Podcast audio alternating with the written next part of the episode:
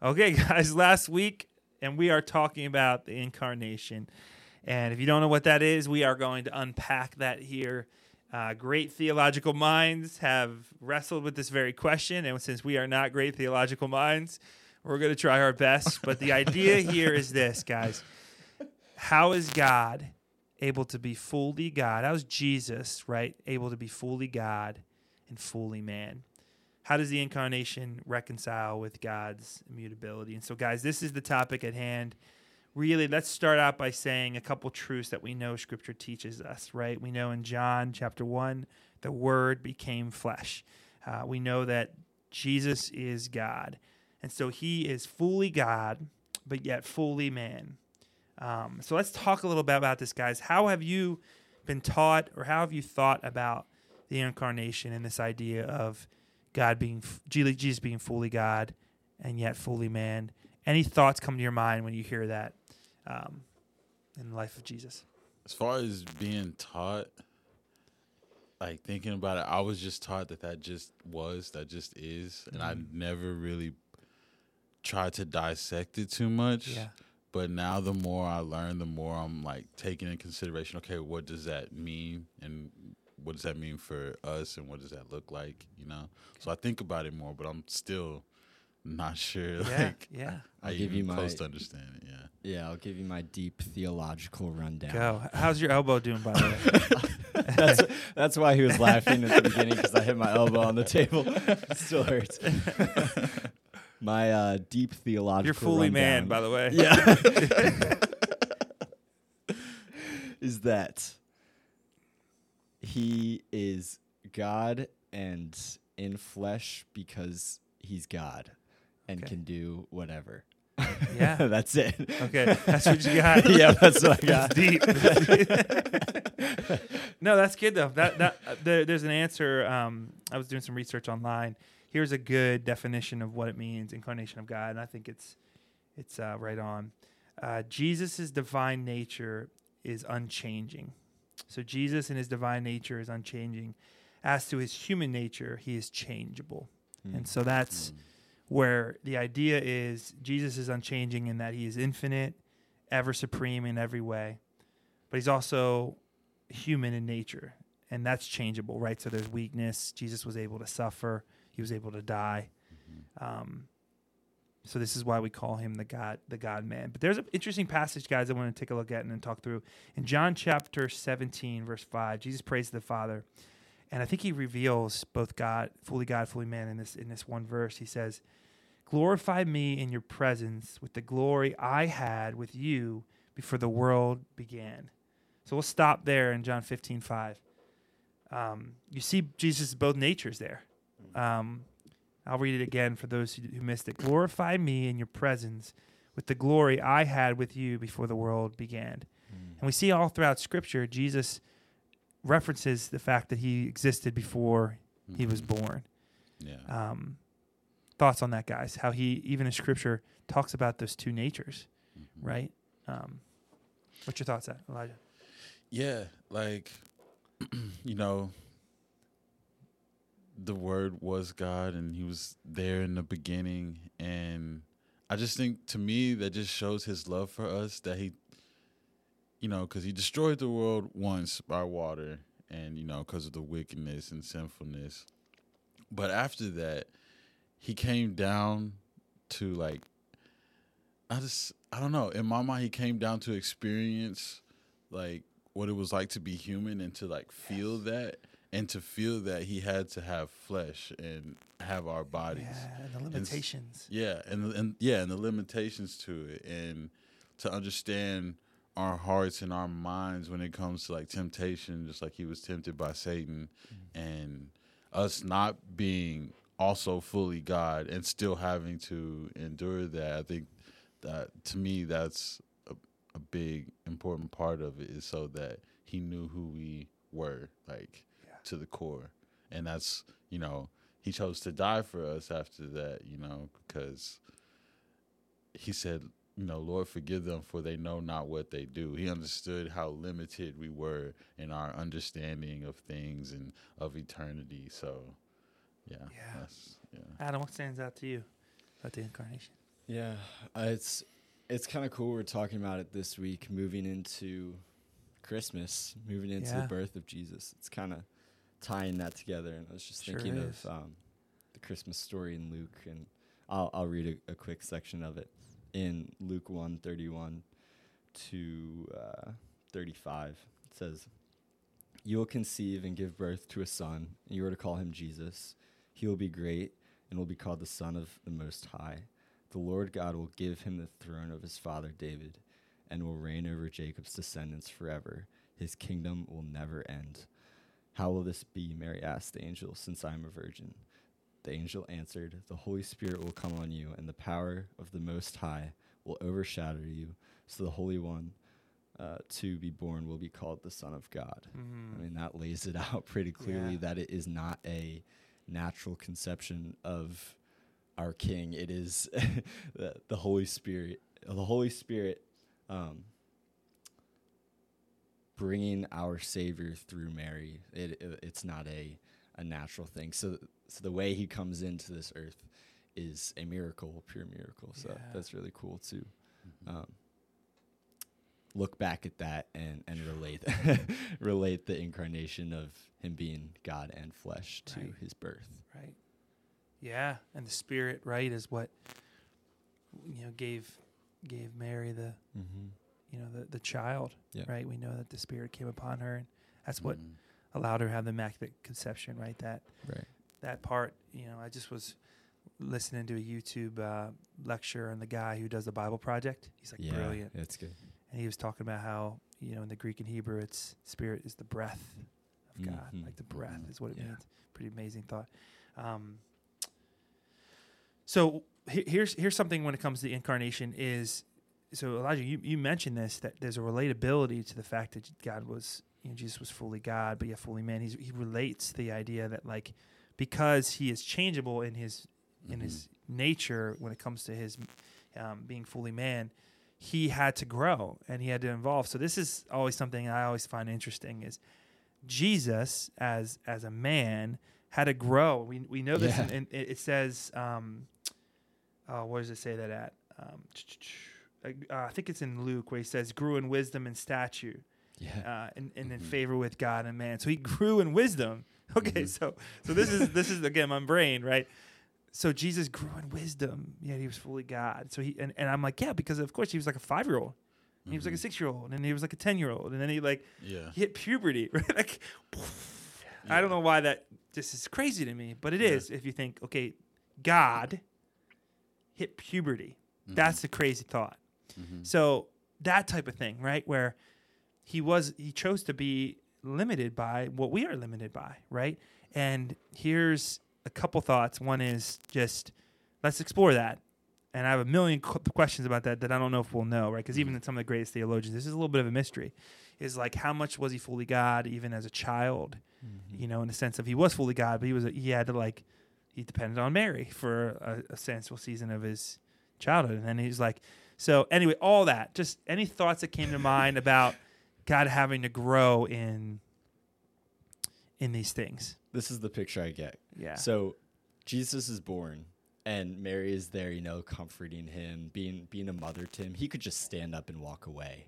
it's like this little infant baby. okay, so Like, this is where I don't know. you I don't know though, like, right? So he- so since he babies is can't God, walk. Right. Yeah. See, this is the thing though. This I think this but is he's a also really fully man, so like can he you're well, saying? he's fully God. He's not see, but fully man in the sense of he his na- like he's he's changeable. So like right. no, he couldn't walk because he was a baby. But then he's God. So okay, so can Yes. so so this is yeah. this is where it's like no no Jesus wasn't like I don't think Jesus was like masking himself. right. He was right. fully. Yeah. This is the thing that's that we have to wrestle with. Um, how he can be fully both is obviously his divine nature. That's a mystery. But the idea of no fully man, we can understand. There's lim- so did he only have certain amount of brain capacity? Because human Mm. beings don't use 100 percent of their brains, It's confusing, man. right? And so that's a, an interesting thought that Jesus was fully God, but yet he willingly, by the way, because to your point, Yeah. yes, Yeah. he willingly had to think like we think Mhm. in a sense of forget things. Mhm. You get what I'm saying? Yeah, like, because yeah. that's all that's all flesh. That's not like sin. Mhm. There are things that are just flesh, like sunburn, right? So let's go. Let's let's. di- I, this is just fascinating Yeah. because it's true, and I, and I don't think it devalues Jesus. I don't think it it, it does, and it shouldn't. I think it actually should increase our love for Him and, Yes. and our p- compassion for Him because He knows us Yep. intimately. He knows what it's like to be a human. Yeah. But in that, yeah, there's a fascinating. I think I think about the fully there. God part is like that is who he is. Yes. He is God. Right. The fully man part is like that is who he chose, to Chose came to and be, yes. interact with it. us as. Yeah. You know? That didn't change the part that who he is is God. Mm-hmm. He just came as a man. yeah, it's good. Yeah. That that's that's how my mind like wraps that up. yeah, must have been pretty That's a good way of crazy. saying it. Must have been pretty crazy from Mary's perspective of like once he started to get a bit older, Mm-hmm. it, like him just kind of dis- disappearing as like a 12 year old and him coming back and Mary being like, Where were you? He's like, I was at the temple praying. But yeah, it's like I was in my father's house. Yeah, you know, yeah. that's where I would be. Right. I wonder how many more moments of like that it was with Mary where she was like, okay, I'm forgetting who this is. You know, Yeah. it's like, gosh, that must have been a very beautiful but like s- s- strange dynamic between those two. Definitely. You know, Yeah. Whew. My mind is going crazy with just questions and thoughts. Um, so what about what about that? Because this is this is the thing that makes Christianity so unique. Because it's hard for people to think that God would ever, ever humble himself to become a man Yeah. and they wrestle with it because they think it devalues God Mm. to become a man. But I think the point of this conversation that we're trying to get after is no, it actually makes him more loving mm-hmm. and Yes. more when he says you are forgiven, he knows not only the, the consequences of sin, but like the weight of battling it. Mm-hmm. So he was incapable of sinning, but he was tempted Mm-hmm. and like he suffered. See, this is the this is the thing though, is if he wasn't fully man, suffering wouldn't make any sense. Okay, well God doesn't suffer, so he didn't really suffer. Right? Like no, like he had to so you have to give him the limitations of the flesh because yes, he had like he experienced what pain feels like, not what pain feels like in a fake. Like he wasn't like a shell, like a zombie, you know, like Mhm. it was fully flesh. Um and in all of that, like there's there's a mystery to that, but there's also such a beauty. And I guess that's where I'm getting at. Um, we can't fully explain this, but there's a wonderful connection to us that comes from this. That as I pray to, to my Father in heaven, He knows.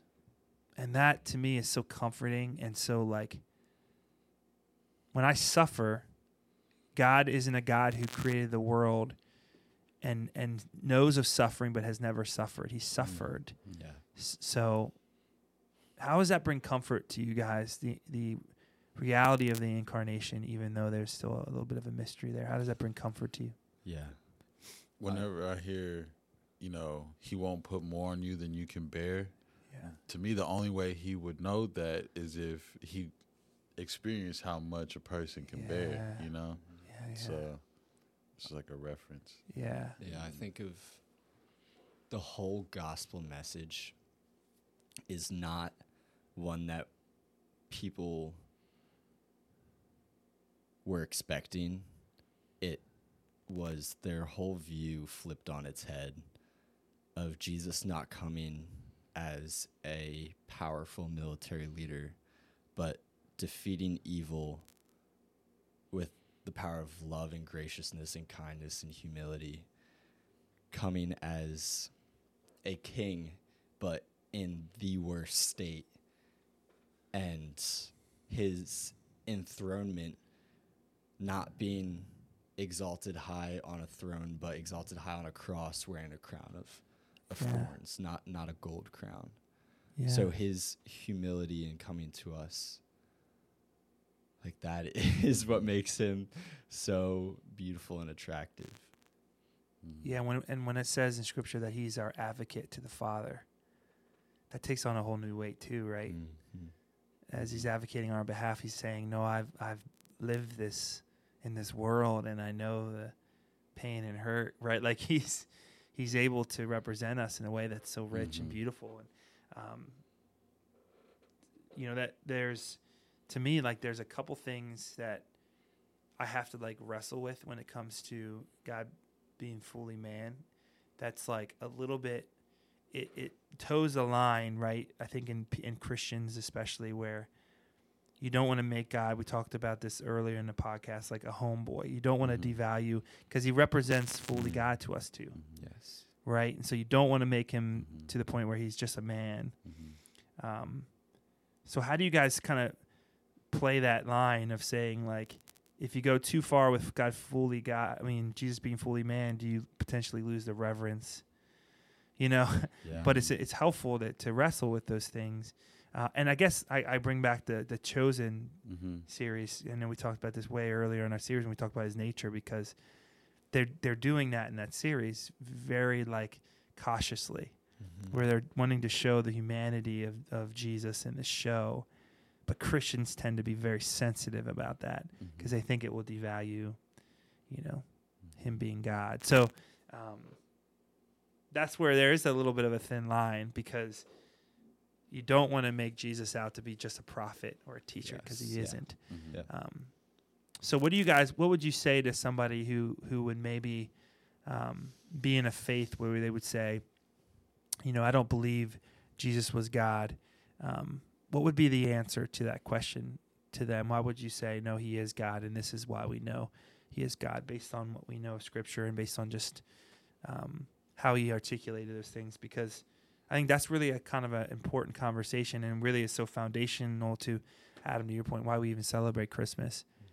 Because if it was just a baby born, why would we celebrate that? But if it was God in flesh, well, that changes it. How would you articulate that to somebody who says, "I believe Jesus was a prophet, a good teacher, but not God"? What would you, what would you say in defense with this theology being true? I would hope I would like have like a moment or like time with this with this person and kind of show them you know in scripture the prophecies and the fulfillments of you know what God's word says and bringing him and that there are actual historical accounts of Jesus being on this earth and the things that he did and the things that happened while he was here Yeah. that that are only prophesied in the Bible. So them becoming true means like, you know, just proves the whole Bible to be true and the Bible tells us that he is God. And so it, it all points back to him and and being there. Yeah. So Yeah, it kind of points back to their view and reverence that they hold the Bible to. hmm Do they believe that the Bible is the living word of God and is true without error? Yeah, and let's let's shift a little bit uh, to end this conversation with all that being true. One should should really also make an argument that the purpose of his incarnation was not to to taste food and to feel sorrow, even though that was part of it. It was obviously to be our savior, right? Like Mhm. that's the purpose of why he came Yes. was to save the law. So first, it was necessary for him to be born under the law. So he was born under the law, right? Because he needed to fulfill um, God's law. Um, so he came in flesh under the law to basically fulfill the law on our behalf. That's the primary reason why Jesus came. It wasn't just to identify with us; it was to save us. Um, second, I'm just going to go a couple of things that we know in Scripture. It was necessary for Jesus to shed his blood for the forgiveness of sins, right? We know that. And so that blood sacrifice, of course, requires a body. Um, and then lastly, one of the things is God did an incredible work of sending his son so that we could obviously be restored back. And so if Christ came and didn't really die, right? Like if he just came as a man, lived this earth, and then just left. Like, for example, if Jesus did the same thing after his death, but he just did it before, um, then it would would that really save us? Does that make sense? Like Mhm. he needed to come and he needed to die. Well, flesh needs to die, right? And so the cross would be meaningless if Jesus didn't really die, Does that make sense? Mhm. If he was if he was just God and he wasn't flesh with it, he didn't really die. Mhm. So this is where I wanted to stay a little bit of saying, okay, so the incarnation is one where Jesus needed to become flesh to conquer the law and to die on the cross. And so that's why he couldn't just come in spirit. He needed to physically die. And so this is where, and this is going to be a little bit hard, but let's talk a little bit about this reality of like, okay, when Jesus died on the cross, what died and what didn't die? Does that make sense? And and you know, there's so many different, I would say, false theologies about what happens after he died, what happened in those three days. Mm. But the importance of Jesus dying, that blood sacrifice. Let's just live there a little bit. Any thoughts on that when it comes to why Jesus needed to come and So, correct me if I'm wrong, but Mhm. I'm thinking about the moment he died, the veil was torn in the temple, right? Yeah. The veil that covered the entrance to where, you know, God's presence was supposed to be, right? And that like when I think about that, it's kind of like okay, no longer do you have to go through all these different rituals and steps to get to you- you're getting to the father through me now like my sacrifice is allowing you to have direct access Yeah. now Mm-hmm. there's no because when I- when i read the old testament i read about the temples and stuff it was very like strategic and it was very strategic and like you know there was a lot of rituals and tradition in it you know even the fact that they were tying ropes around the priest's waist when they were walking in just in case they touched something while he was in there and he died and they had to pull him out. But when jesus died he took that like separation from the father away from us yeah, and kind of through him like we can go right. directly to the father because he was that You be- yeah, exactly. Yeah. Yeah, Like and- it- and- before, it was all the just Yeah, mm-hmm the clean lambs or, or the lambs that were the perfect of the group, and Mhm. they would sacrifice those, but they weren't worthy enough to be our ultimate sacrifice because they weren't perfect. Yeah. But Jesus was perfect, so he was able to be that ultimate Sacrifice. Yeah. sacrifice. And Yeah. Jesus being, you know, we talked about this when we talked to Trinity, three persons, one God. Yeah. He's like him coming as as a man and doing that is the only person that can grant us access to him Yes. self like that. yes, So there was no there was going to be no other way for anybody to be like, okay, now you can go to the Father without having to do this. Like he had to do that himself Mm-hmm. and he had to make a the ultimate sacrifice to do that. So That's good. Yeah. And I think that to your guys' point with the Old Testament sacrificial system, that's that's really key, right? What did they do? They sacrificed flesh, mhm, right? They killed the animal. mhm. Um, so yeah, I mean, the incarnation was necessary because flesh and blood needed to be sacrificed, and so and that's that's a huge thing, right? So yes, I think in the earlier conversation, why is the incarnation amazing and necessary? Well, it's not necessary that God would identify with human experience, though that's an amazing thing and ultimately should shape how we relate to God. But it was necessary for him to die because we are sinful and we needed that reconciliation, which only Jesus.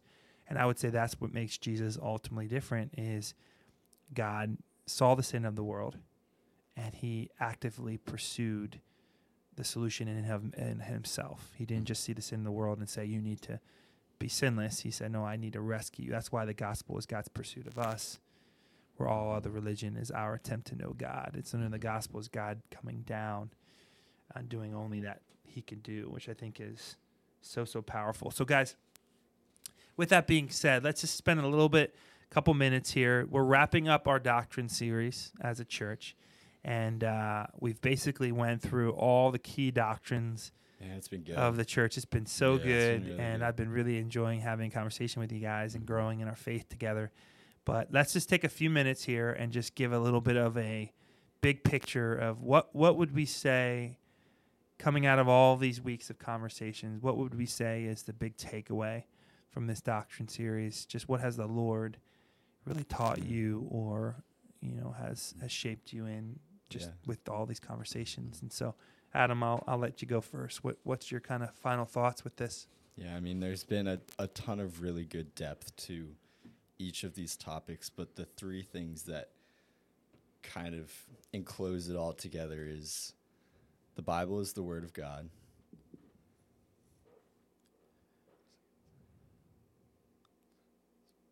The Bible is the Word of God.